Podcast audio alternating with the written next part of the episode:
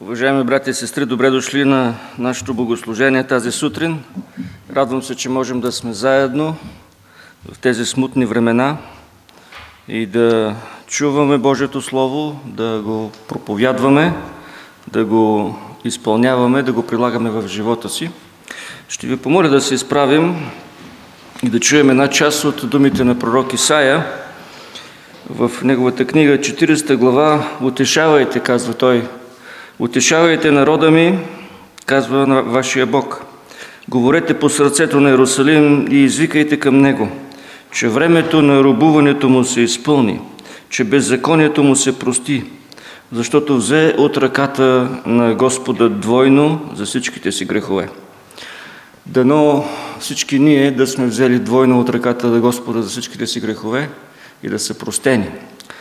Святи и праведни Боже, благодарим Ти, че в Господ Исус Христос нашите грехове са простени, че в Господ Исус Христос ние можем да дойдем при Тебе, такива каквито сме, знаеш Ти, че Ти ни познаваш, знаеш Ти, че Ти ни обичаш, знаеш, че, че, че, ти, ни, че Ти простягаш ръката си към нас и не ни е, оставаш да заблуждаваме, да, да търсим погрешни неща, а ни обръщаш към себе си. Благодаря Ти, че можем, Господи, в Твоето присъствие да дойдем сега и да сме радостни, че сме Те познали и че Ти си ни познал. Благодарим Ти за тази радост, за това благословение. Бъди между нас в името на Спасителя. Амин. Ще хвалим Бога с няколко песни, първите три от които са Свят, свят си Боже, Боже наш, ще величаем днес, и не нам, те всичките са от сборника с евангелски песни, ще бъдат изписани и на екрана.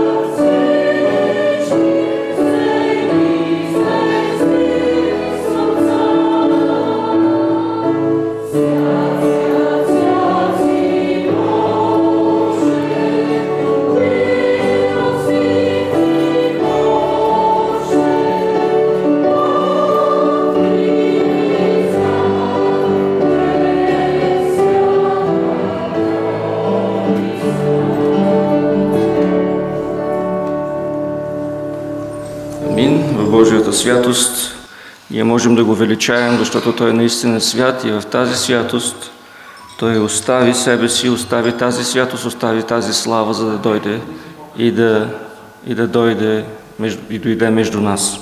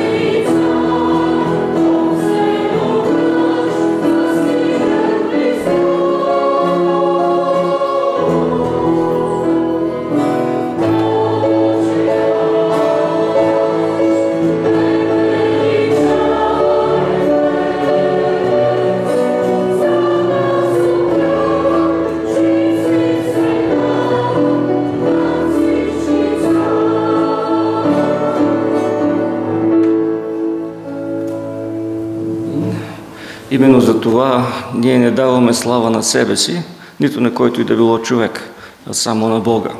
Не на нас, а на Него.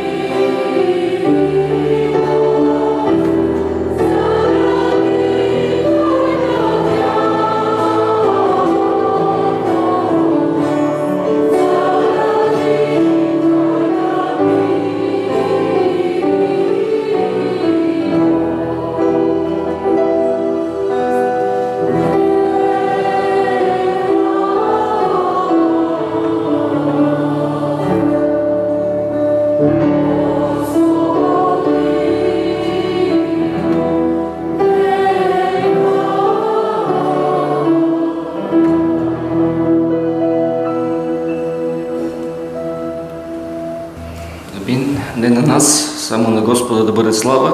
Благодаря, може да вземете своите места. Ще прочетем ответно, заедно, един псалом, псалом 146 или 23-то ответно четиво в края на сборника с евангелски песни. Псалом 146, който говори за Божието владичество. Алилуя! Хвали Господа, душе моя! Ще хваля Господа, докато съм жив. Ще пея хваление на моя Бог, докато съществувам. Не уповавайте на князението на човешки син, в когото няма помощ.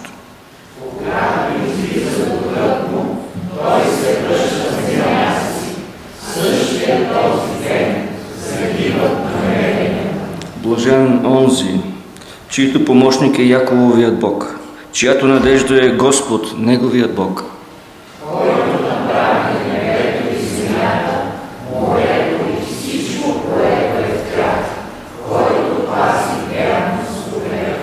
Който извършва правосъдие за огнетените, който дава храна на гладните.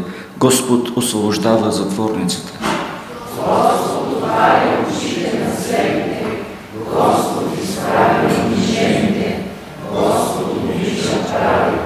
Господ пази чужденците, поддържа сирачето и вдовицата, а пътя на нечестивите преобръща.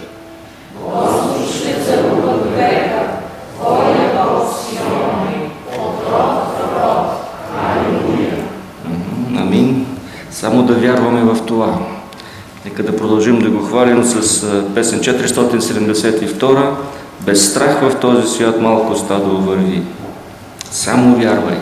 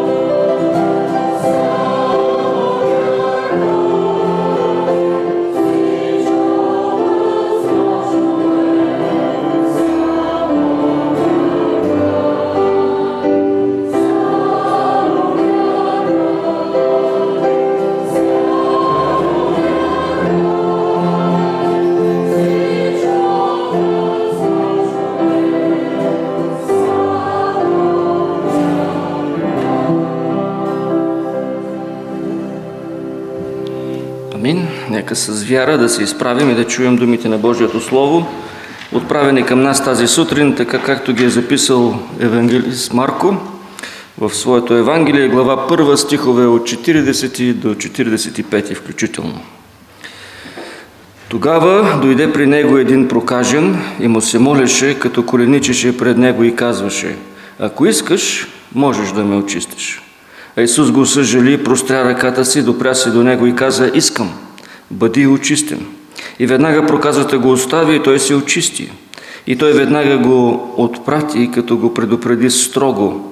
Внимавай да не кажеш на никого нищо, но иди и се покажи на свещеника и принеси за очистването си, което е заповядал Моисей. А той като излезе, започна да разгласява много и да разнася за станалото, така че Исус не можеше вече да влезе явно в някой град, а стоеше навън, в уединени, уединени места и при Него идваха от всякъде. Амин. Господи, благодарим за Твоето Слово, за това, че в Него можем да намерим думи на отеха, думи на състрадание, думи на упование в Тебе и Те молим, Господи, в тази, тази сутрин да, да го направиш живо за нас. Молим Те, Господи, тази сутрин да, да го направиш онова Слово, което да ни даде насока, да ни даде посока и да ни помогне, Господи, да живеем за Тебе. Благослови ни, благослови всеки един от нас, благослови домовете, които представляваме, моля те, Господи, да благословиш онези, които обичаме и са близки на нашите сърца, но които не те познават все още и да ги обърнеш към себе си. Моля те, Господи, да благословиш цялата църква, да благословиш свидетелството, което ние носим в този град. Тогава, когато е трудно, тогава, когато светът не може да даде отговор, ние имаме отговор. И те моля, Господи, да продължаваме да го пръскаме, да го даваме на всеки, който би искал да чуе. Благослови е, местата, които си ни поставил да живеем, там където свидетелстваме за Твоето Слово и за Твоята милост.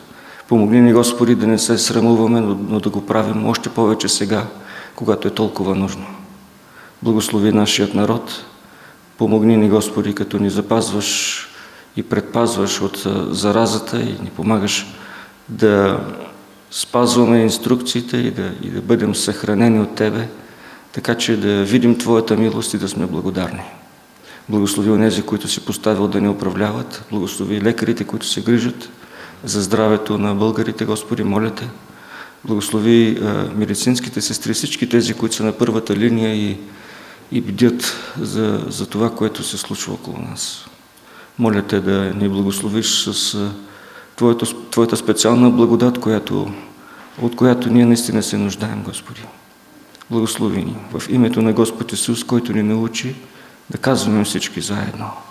Отче наш, който си на небесата, да се святи името Твое, да дойде царството Твое, да бъде волята Твоя, както на небето, така и на земята. Хлябът наш насъщни, дай го нам днес и прости ни дълговете наши, както и ние прощаваме на нашите длъжници. И не ни въвеждай в изкушение, но избави нас от лукавия, защото е Твое царството и силата и славата веки. Амин. Амин. Благодаря. Може да вземете своите места.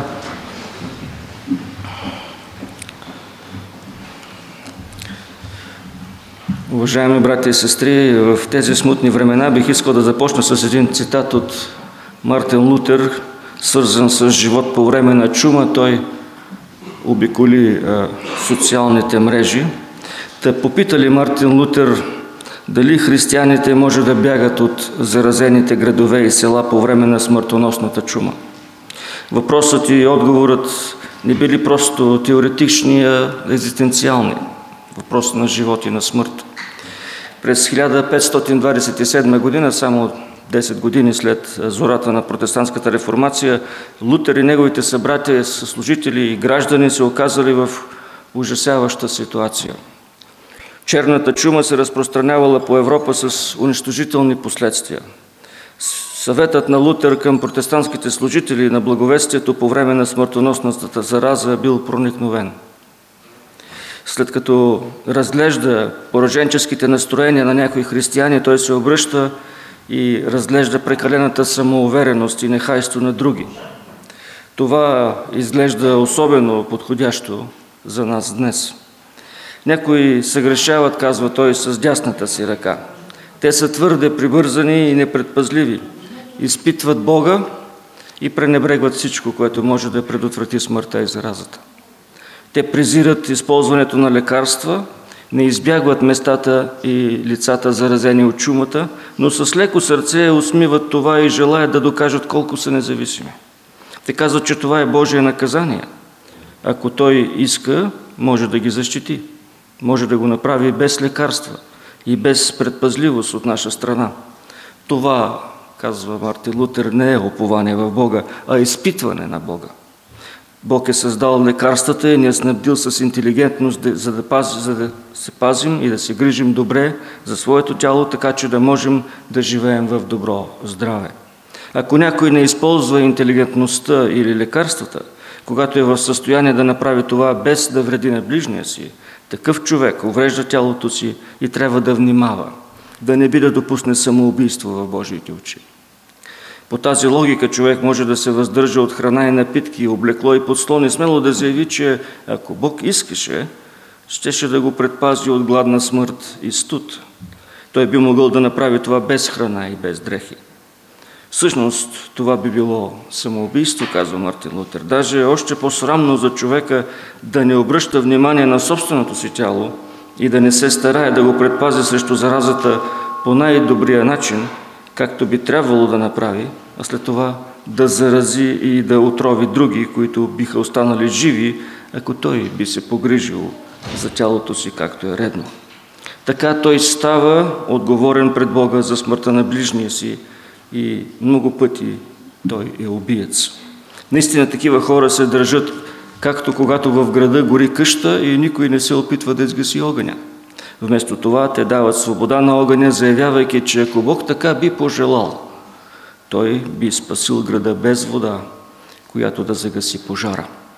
Не, казва Мартин, скъпи мои приятели, това не е добро. Използвайте лекарства, вземайте настойки, които могат да ви помогнат. Обеззаразявайте чрез опушване къщата, двора, улицата. Странете от лица и места, където вашия ближен няма нужда от вашето присъствие или пък се е оправил и действайте като човек, който иска да помогне да угаси пламналия огън. Какво друго е епидемията, ако не пожар? който вместо дърво и слама поглъща живот и тяло. Вие трябва да мислите така. Много добре, по Божията воля, врагът ни е изправил, изпратил отрова и смъртоносна мърша, затова аз ще моля Бога милостиво да ни опази. След това ще обезпаразитявам, ще помагам да се прочисти въздухът, ще давам лекарства, ще ги приемам – ще отбягвам места и лица, където моето присъствие не е нужно, за да не се заразя и така по случайност да заразя и да замърсят други и така да причиня тяхната смърт като резултат от моята небрежност. Ако Бог пожелая да ме вземе, то със сигурност Той ще ме намери и аз ще съм изпълнил каквото Той очаква от мен, така че да бъда отговорен за собствената си смърт, но да не бъда отговорен за смъртта на други. Ако моя ближен обаче има нужда от мен, няма да избягвам място или лице, а ще отида свободно, за да му помогна. Лутер не просто призовава да вършим обикновени задачи за общото благо. По време на смъртоносна зараза, прости дейности, като да си мием ръцете, да си покриваме, като кашляме, да стоим на отделни разстояния един от други, да вземаме лекарствата си, са помощ за другите хора. Днес така излежат постъпките на мъдрост, на мъдрост, на вяра, на надежда, на любов. Любов, която обича ближния както себе си.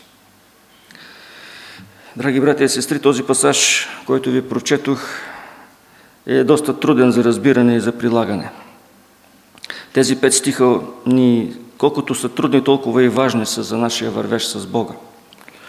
И тук ще става дума за болен от неизлечима болест, била бич за тогавашното общество. И тук ще става дума за това от какво има нужда такъв един болен човек. От какво има нужда такова едно болно общество изобщо. Този пасаж е стряскащ пасаж. На пръв поглед той изглежда безобиден, но понеже ние живеем в едно сравнително здравословно, чисто и от гледна точка на болничната и доболничната помощ, обгрижено общество, не си представяме какво всъщност се случва в тези пет стиха. Тук евангелист Марко ни прави свидетели на три шокиращи момента. На прокажения, който отива при Исус, на докосването на Спасителя и на заповедта, която Той му дава. Ще ги разгледаме по-отделно. Прокажения, докосването и заповедта. Като встъпление за начало, може би, трябва да поясним, че този пасаж може да бъде разбран най-добре, ако се погледне от гледна точка на прокажения човек, според мен. А кой е прокажения в текста? Защо евангелиста помества тази случка точно тук, в края на първата глава, в която ни описва кой е Исус Христос, за какво е дошъл, какво идва да направи? Прокаженият не може да бъде никой друг, освен нас и ти. Ние сме прокаженият, който ако не отиде при Исус, няма да бъде изцелен. Който ако не коленичи пред Христос, няма да може да бъде спасен. Светът днес е изправен пред коронавируса. Хора се заразяват много лесно, някои от тях умират. Представете си, че вие сте заразени от тази смъртоносна зараза. Представете си, че умирате в интензивното отделение на военна болница. Моето питане е, това ли е вашият най-голям проблем? Това ли е моят най-голям проблем? Да, ще трябва да оставя деца и съпруга, ще следва мъчителна раздяла, но това ли е най-големият ми проблем изобщо? Не. Защото има много по-опасна зараза от пандемията на коронавируса. И тя се нарича грях. Това е най-големият ми проблем. Това е и твоят, и моят най-голям проблем. Как аз, грешникът, ще се изправя пред Святия Бог? Защото без Христос той не вижда през погледа на пророк Исаия. Народ, който постоянно ме дразни в лицето ми. Коли жертви по градините и кади върху ултари и от кирпичи. Яде свинско месо и съдовете му има варево от гносоти, казва пророка. Добре, че се въплати Господ Исус Христос и заяви, че е дошъл за болните, а не за здравите. Но е важно да се обърне внимание, че само когато се видим ниши по дух, както прокажения, можем да отидем при Исус и да намерим милост и прошка. Само тогава можем да отидем там, където е ваксината за болестта. Само тогава можем да се обърнем към Исус, за да ни иммунизира. И това е всъщност нашата основна тема тази заран. Ние отчаяно се нуждаем да отидем при Исус. Нека да разгледаме прокажания на първо място. Стих 40. Тогава дойде при него един прокажен и му се молеше, като коленичеше пред него и казваше, ако искаш, можеш да ме очистиш. Когато ние говорим в нашето съвремие за проказа, не е много ясно какво означава тази болест. В древни времена с това понятие са били наименувани всички кожни инфекции, които са, са се проявявали с някакви екземи по кожата.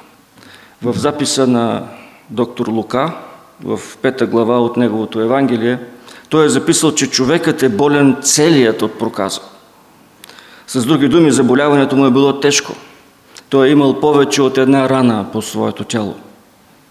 В книгата Левит, 13 глава, по повод на това заболяване е записано, а прокаженият, който има раната, дрехите му да се раздерат, главата му да бъде непокрита, да покрие брадата си и да вика нечист, нечист. През цялото време, докато раната е на него, ще бъде нечист. Нечист е да живее сам, жилището му да бъде вън от стана.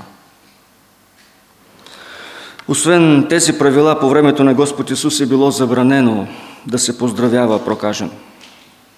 Забранено му е било да посещава храма, да принася жертви на Бога. Ако той все пак се отзовавал сред хора, сред други люди, е трябвало да стои не на 2 метра от тях, както на нас ни е, е казано по време на коронавируса, на 50 метра от тях, при насрещен вятър. А на 2 метра от хората, ако вятъра духа от него към тях. Древният историк Йосиф Лави пише, че към прокажения са се отнасяли като към мъртъв. И ако някой е бил излекуван от проказата, то се е считало, че той е възкръснал от смъртта. Можете да си представите какво представлява тази, това заболяване. Можете ли изобщо да се поставите на мястото на този човек? Да сте откъснати от църквата, да не можете да се виждате с братята и сестрите си, да сте откъснати от семейството си, и то не само за две седмици, както е карантината при нас, а по някакъв начин, докато сте болни, да, се откъс... да сте откъснати от семейството си, вашето пълно оздравяване, да не можете въобще да общувате нормално с хората около вас, да не знаете дали изобщо ще можете да сте здрави един ден, защото това заболяване се е изчитало за неизлечимо. Да ви считат за ходещ труп. Как ли ще се чувствате? Как ли аз бих се чувствал на мястото на този беден и окаян нещастник? И ето го него, без да спазва тези 50 метра разстояние, дори и 2 метра не спазва, защото той отива при Исус на разстояние, което Господ може да го докосне. Пада пред него на, на колене и му заявява, молейки го насойчиво обаче, ако искаш, можеш да ме очистиш. От тези думи лъха такава вяра, каквато едва ли можем да си представим. Той е не само уверен, той е убеден, че всичко зависи от волята на Господ Исус. Само с една заповед и дарът на здравето ще възстанови страдалеца. Тези думи са и модел на това какво значи да си истински християнин. То е да дойдеш при Христос на колене. Да дойдеш при Христос на колене пред Неговата царственост и господство. То е да го признаеш за Господ и Бог в живота си. То е да си зависим от Него не само за здравето си, но и за клетия си живота. То е да осъзнаеш отчаиващата нужда от Неговата намеса за грешната ти душа. Защото само Той може да посрещне тези наши нужди. И само Той може да очисти душата ни и да ни направи святи, както Той е свят. И вижте прокажения, който нямаше нужда от някакви пазарлъци с Исус, нямаше нужда да бъде убеждаван, че само Той, Господ, може да му помогне. Това, което разбираше, това, от което имаше нужда, най-голяма нужда, най-спешна нужда, е да се предостави всецяло на милостта на Спасителя, да се остави в Неговите ръце, да се остави под Неговата власт. Това означава да си християнин. Никой не може да бръкне толкова дълбоко в душата, освен Исус. Никой не може да очисти така душата, освен Исус. Никой няма да състрадава така разбираемо, както Исус. Това е от което имаме нужда ти и аз. Въпросът е дали сме го направили. Дали сме се предали под властта на Царя Христос. Дали сме се оставили Той да ни води. Дали сме го оставили Той да царува в нашето сърце. И може би нещо много по-важно. Признали ли сме, както прокажения, нашата пълна безпомощност пред Христос. Оттам започва пътя на християнина. От неговата пълна безпомощност. На второ място – на второ място Христовото докосване. А Исус го съжали, казва евангелиста. Простря ръката си, допря се до него и каза, искам, бъди очистен. И веднага проказата го остави и той се очисти. Господ Исус не съжали прокажения от позицията на някой по-горен, който няма какво друго да изпита, освен едно гордо съжаление пред нещастния си противник. Не. Това не е такъв тип съжаление. Думата значи състрадание, значи съчувствие. Тя е използвана в притчата за добрия самарянин. Както той се смели и съжали нещастния пребит евреин и ограбен евреин. Така Господ Исус Христос се смили и съжали. Моля, ще я го прокажем. Когато отиваме при Исус смазани, пречупени под греховете си, Той не ни посреща някак си дистанцирано, нито се обръща към нас високомерно. Той ни приема с съчувствие и с съжаление. Въпреки нашата окаяност, ние сме за Него някои, на които Той иска да помогне, иска да, иска да приеме, иска да привдигне. И тази божествена милост може да бъде намерена само у Него. Защото единствено Той е бил на тази земя и знае какво е греха и колко е трудно да се живее под Неговата власт. Нека не се страхуваме да отидем при Исус. Той няма да ни отхвърли, нито ще ни пренебрегне. Напротив, при Него ще намерим съчувствие и милост. Нещо повече, при Него ще намерим свобода от нашите грехове. При Него ще бъдем очистени от товара на духовната ни проказа. Няма друго място, при което да се намират такива неща. Нито свобода от греха, нито приемане могат да се открият някъде извън общението и приемането на нашия Спасител. Прокаженият се очисти не защото той можеше сам да го направи, а защото отиде при този, който единствен можеше да го направи. Забележете какво направи Исус. Не само какво почувства, а какво направи. Той протегна ръката си и докосна прокажения човек. Можете да си представите какво е изпитал този страдалец.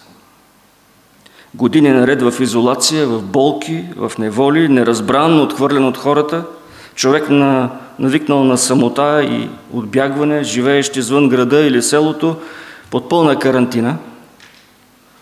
Сега, след толкова дълго време, някой го докосва. Някой също навикнал на скърби и на печал. Някой не се страхува, че ще се зарази и протяга ръката си към него. Някой нежно се допира до раната му, без да се притеснява какво ще стане с него. Тези гнусни образования, от които и самия прокажен се притеснява, не са проблем за Господ Исус. Не е проблем за Него, че могат да го обявят за нечист. Нищо повече. Той казва на човека, искам, искам, бъди очистен. Докосвайки го, той му заявява, че иска прокажения да бъде очистен от проказата си, но в същото време казва, че той, Господ Исус Христос, иска да поеме нечистотата върху себе си. Че е готов той да стане нечист вместо него. Докосвайки го, той заявява на цялата Вселена, че той е Божият агнец, който носи греха на света. Че няма да се посвини да се изцапа заради тебе и заради мене. Че няма да, да се посвени да направи това, което никой друг не може да направи. Той е готов да стане нечист и ще стане нечист, за да може ти и аз да сме чисти пред очите на Бог Отец. Ще ни направи чисти, като поеме върху си проказата от нашите грехове, за да можем да живеем и то да живеем вечно. С това докосване Господ Исус се отъждестви с прокажения човек. Показа, че е готов да стане като Него. Отхвърлен, непочетен, неприят, изхвърлен даже от селището, в което живее. И наистина той беше изхвърлен. Във своята смърт той умря извън стените на Иерусалим.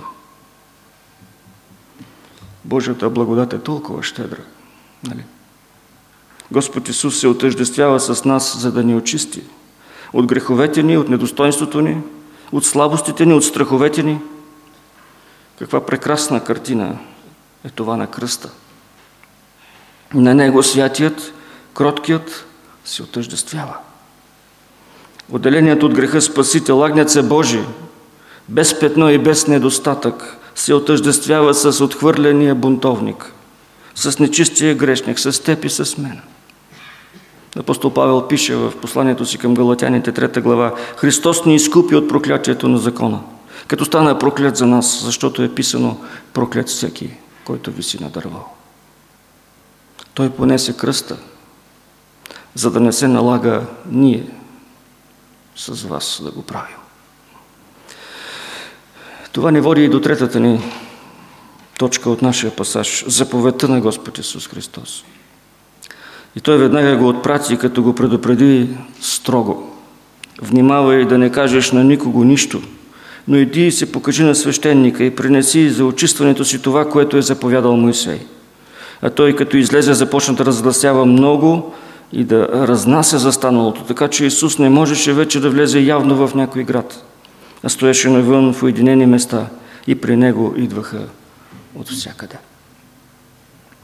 Спасителят предупреждава бившия прокажен, строго опише в текста, да не казва на никого какво му се е случило. На пръв поглед една много странна забрана. Нали? Аз бих разрешил да каже човекът какво му се е случило. Та нали аз съм го изцелил. Но той казва на човека да не го прави защото знае, че това ще породи очакване от страна на толкова много хора, които ще искат да бъдат изцелени, че той няма да има време да сподели за царството, да проповядва за, за Божието царство. Известността ще попречи на служението на Исус. Затова той му заповядва да не го разгласява никъде. Това, което му казва обаче да направи, е много по-важно.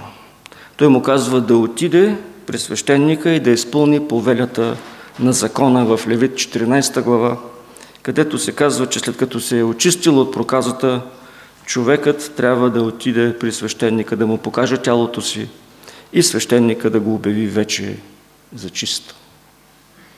С други думи, човекът е трябвало да отиде при свещеника и да каже, ако трябваше да следвам закона, сега щях да съм нечист, отхвърлен и презрян. Но това, което виждаш, го стори Господ Исус Христос. Заради Него сега съм чист. Това, което закона никога не можеше да направи, го направи Исус. Сега аз вече не съм презрян и отхвърлен. Сега аз отново принадлежа. Принадлежа към народа си, към града си, към семейството си. И наистина закона не можеше да влезе в положението на човека. Не можеше да му помогне по такъв начин, че да го освободи. Той можеше само да му покаже, че е отхвърлен и пренебрегнат. Закона има механизъм само да отстрани проблемния, но не и да му помогне. Но Господ Исус Христос единствен можа да влезе в положението на прокажения. Апостол Павел пише в посланието си към римляните 8 глава, понеже това, което беше невъзможно за закона, поради това, че беше слаб чрез плътта, го извърши Бог – като изпрати сина си в плът, също като греховната плът, заради греха и осъди греха в плътта, за да се изпълнят изискванията на закона в нас, които ходим не по плът, а по дух. Това се отнася и за нас, за теб и за мен, ако сме отделени от Христос. Закона продължава да осъжда и да казва, ти си виновен. Пред Бога ти си нечист. Ти си осъден пред святото лице на Всевишния ти заслужаваш смърт. Това казва закона отделно от Христос. Но ако подобно на този прокажен дойдеш при Него, то тогава няма никакво осъждане за тебе. Ти си свободен от греха и от смъртта. Всичко Христово принадлежи на теб. Ти си жив и ще живееш вечно, облечен не в своята правда, но в Неговата. Закона няма вече власт над тебе. Той не може да каже за тебе, че си виновен, защото Христос ти е оправдал. Дошъл ли си при този Спасител? Очистил ли те е Господ Исус Христос? Отишъл ли си при Него, знаещ, че си окаен грешник, нечист и отхвърлен човек? Ако не, стори го веднага. Неговото сърце бие състрадателно за тебе. Той те обича и желая да те направи да си чист пред големия бял престол на Бог Отец. Той поема проклятието и на тебе дава своята благодат. Иди при Него сега и живей свободно за винаги. Амин. Господи, благодарим за Твоята щедрост, за Твоята благодат, че можем да дойдем при Тебе винаги. И че можем, Господи, да живеем за Тебе и чрез Тебе. Благослови ни, като ни помогнеш да осъзнаваме нуждата си от Тебе и безпомощността си. В името на Спасителя. Амин. нашите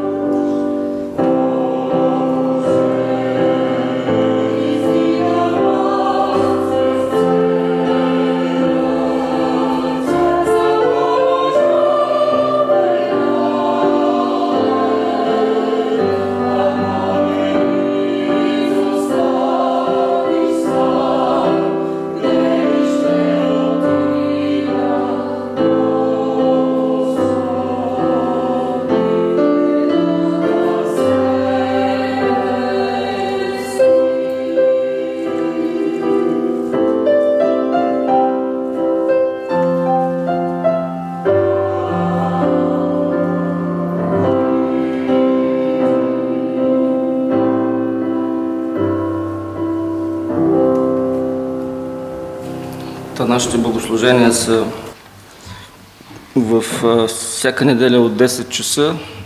Вечерните богослужения са отменени до изясняване на картината, какво точно ще стане. И всяка сряда от 18 часа е нашето молитвено събрание. Вестник Зорница ще излезе, може би, през месец април, заедно с априлския брой, надяваме се, защото печатници и всичко останало не работят, но може да намерите статиите на страниците на вестника. Може да се снабдите с бюлетина, който е при изхода на църквата за новия месец. Ще завършим нашето богослужение с песен 327 «То с грешен свят възлюби Бог», по време на която ще мине и дискуса за нуждите на Божието дело на това място.